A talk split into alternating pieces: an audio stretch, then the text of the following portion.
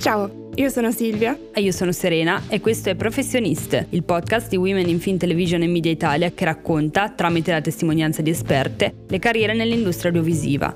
Puntata dopo puntata sveleremo i ruoli dell'entertainment per aiutare le nuove generazioni ad orientarsi in questo settore che ha sempre più da offrire.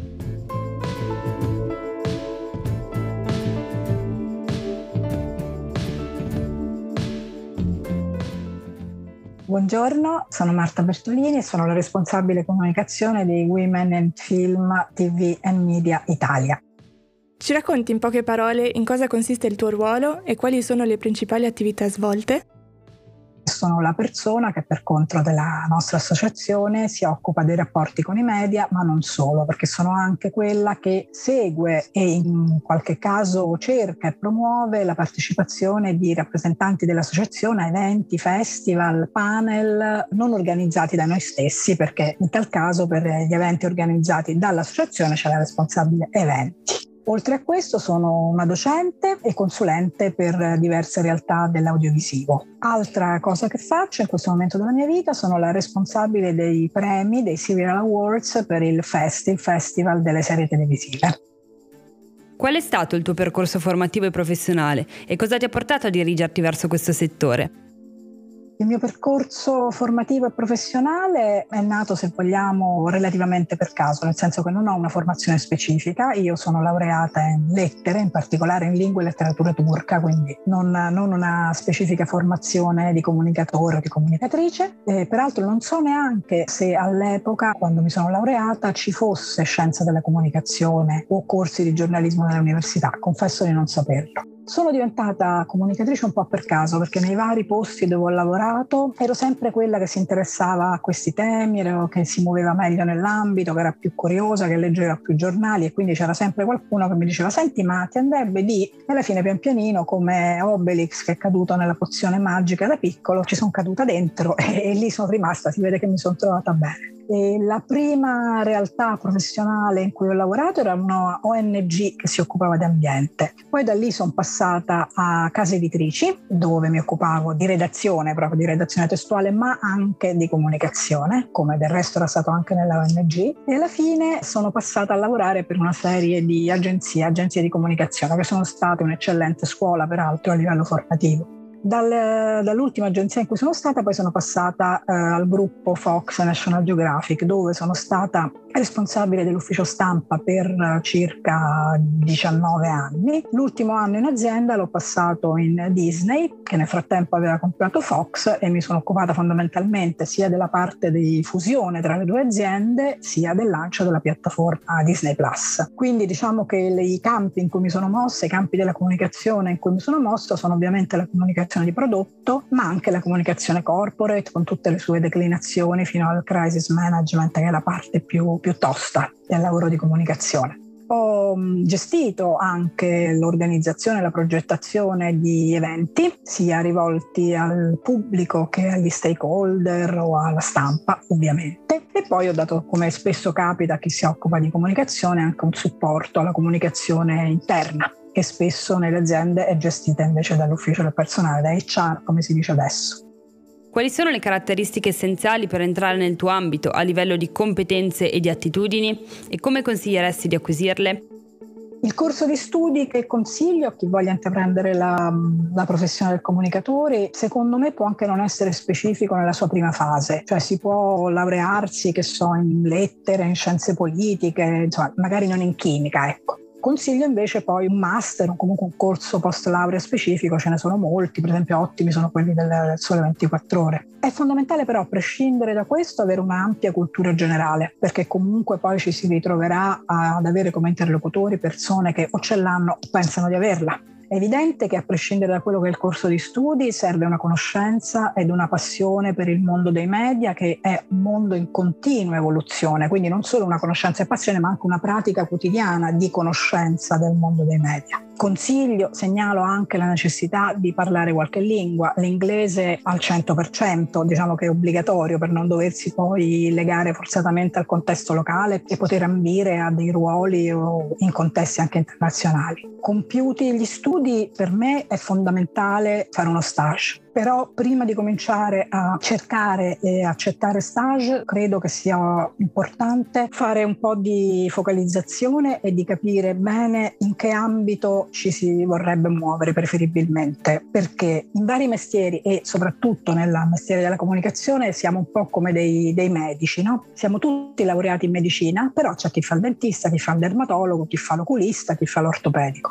È evidente che se io vado da mia cugina dermatologa e le dico mi fa male un piede, mi darà un consiglio migliore di quello che mi può dare il mio panettiere, eh, mia zia o una professoressa di filosofia. Però sarebbe opportuno andare dall'ortopedico. Quindi al di là della tecnicalità, degli skill teorici di una persona che si occupa di comunicazione, che sono più o meno uguali per tutti, poi è molto importante essere padroni dei temi in maniera certa e approfondita. Quindi ti vuoi occupare di cibo, ti vuoi occupare di televisione, televisione, ti puoi occupare di architettura, capiscilo, prima lo capisci e meglio è. Oltre agli studi, oltre al fare uno stage, le lingue, capire cosa si vuole fare, credo che sia un mestiere che ha bisogno di una serie di caratteristiche, quelle che si chiamano i soft skills, no? caratteristiche personali Bisogna tenere presente che alla fin fine è un lavoro di vendita, non vendiamo mele, non vendiamo macchine, ma vendiamo contenuti, quindi avere un'attitudine affabulatoria, un'attitudine mimetica, essere capaci di cambiare registro a seconda dei contesti, essere capaci di capire chi hai di fronte, di cosa stai parlando di comportarti anche eventualmente con una piccola attitudine attoriale di conseguenza. Altra cosa fondamentale sono la cortesia e l'efficienza, perché è un mondo dove la concorrenza è infinita e quindi perché la cortesia cortesia e l'efficienza e non un'attitudine più aggressiva. Perché? Perché non sempre saremo noi ad avere la notizia più interessante, più pertinente, migliore, più stuzzicante, più accattivante. Per cui invece essere accreditati come persone affidabili, efficienti, cortesi è un punto in più. Se non sei il più forte diventa il più simpatico e il più gradito.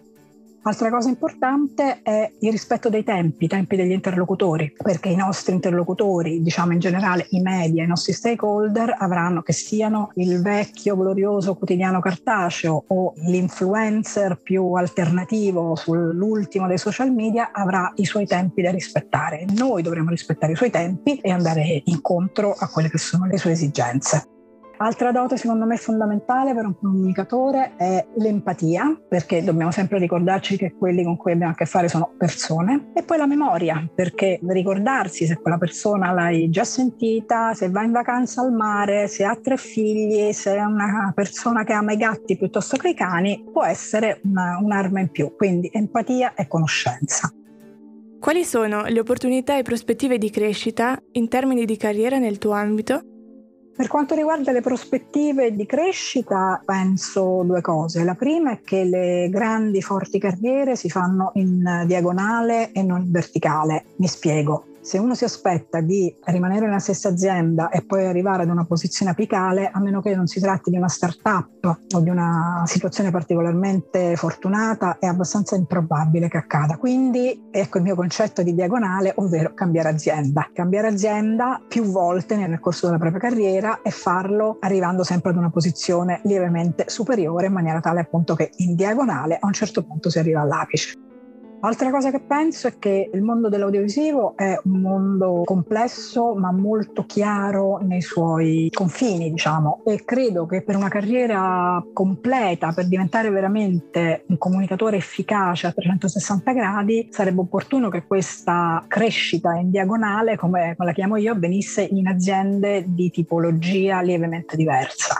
Quindi non lo so, magari cominciare da una casa di produzione dove fare lo stage e quindi capire come nasce il prodotto audiovisivo per poi spostarsi in un broadcaster o in un distributore di prodotto audiovisivo, quindi per capire come le cose poi arrivano al consumatore e magari anche fare un passaggio in prima battuta o intermedio tra le cose anche in un'agenzia di comunicazione specializzata nell'audiovisivo che come dicevo è una palestra straordinaria. Insomma, ecco, diversificare il più possibile e se possibile farlo in diagonale. Cosa consiglieresti alla te più giovane che si affaccia per la prima volta al mondo del lavoro?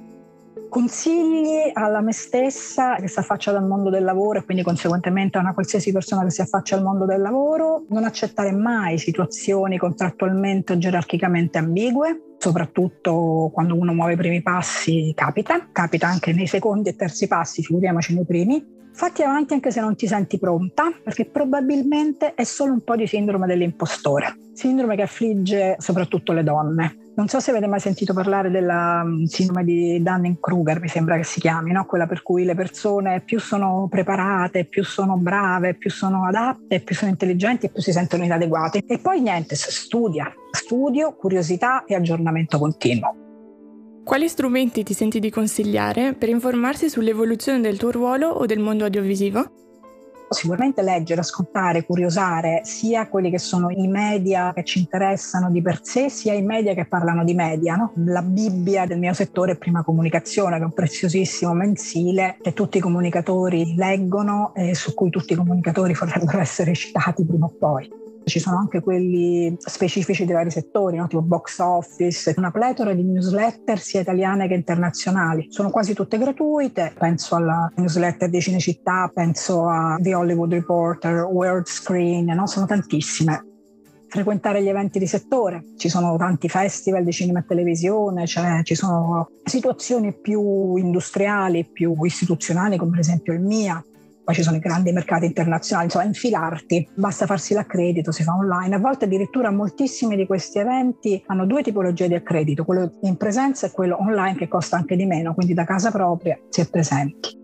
L'altra cosa fondamentale è fare rete, la rete la si può fare in maniera empirica e personale, cioè essendo una persona molto socievole che conosce tanta gente che bussa a tante porte. Però per fare rete sono fondamentali le associazioni. In Italia ce ne sono diverse che possono essere utili per chi si occupa di comunicazione nello specifico di comunicazione nell'audiovisivo. Sicuramente Women in Film, Television and Media è la prima. Poi c'è per esempio la FERPI, la Federazione delle Relazioni Pubbliche, per la quale però serve un colloquio di ammissione, il che però è una garanzia di serietà. Poi c'è GD WPR, che è l'associazione delle donne nella comunicazione, insomma ce n'è. E poi altra cosa, il caro vecchio LinkedIn, anche se si è ancora delle giovani aspiranti qualcosa, iscrivetevi a LinkedIn e siate attive. Anche semplicemente ripostando notizie internazionali, no? dicevo prima parlavamo delle newsletter internazionali, trovate un'intervista, una notizia interessante su una newsletter internazionale, la postate su LinkedIn con un vostro breve commento che può anche essere solo interessante, però sicuramente avrete avete fatto di più del 90% degli italiani che si muovono nel mondo della comunicazione in Italia.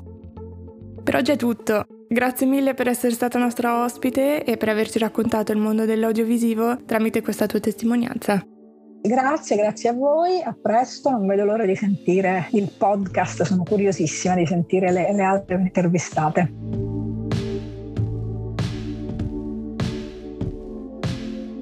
Grazie per aver ascoltato Professioniste, il podcast nato da Women in Film Television e Media Italia, in collaborazione con le associazioni studentesche Women in Business Bocconi e Women in Business and Finance. Questo podcast è presentato da Silvia Rigamonti e Serena Malaspina ed è realizzato con la collaborazione di Barbara Spanò e Federica Nicchiarelli. La musica originale è di Mariana Calegari, con il sound design di Lucrezia Marcelli, Manuela Bianco e Giulia Vucani. Se questo episodio vi è piaciuto e volete scoprire il retroscena dell'entertainment e le donne che ne fanno parte, vi invitiamo a seguire le pagine Facebook, Instagram e il canale YouTube di Women in Film, Television e Media Italia. A presto!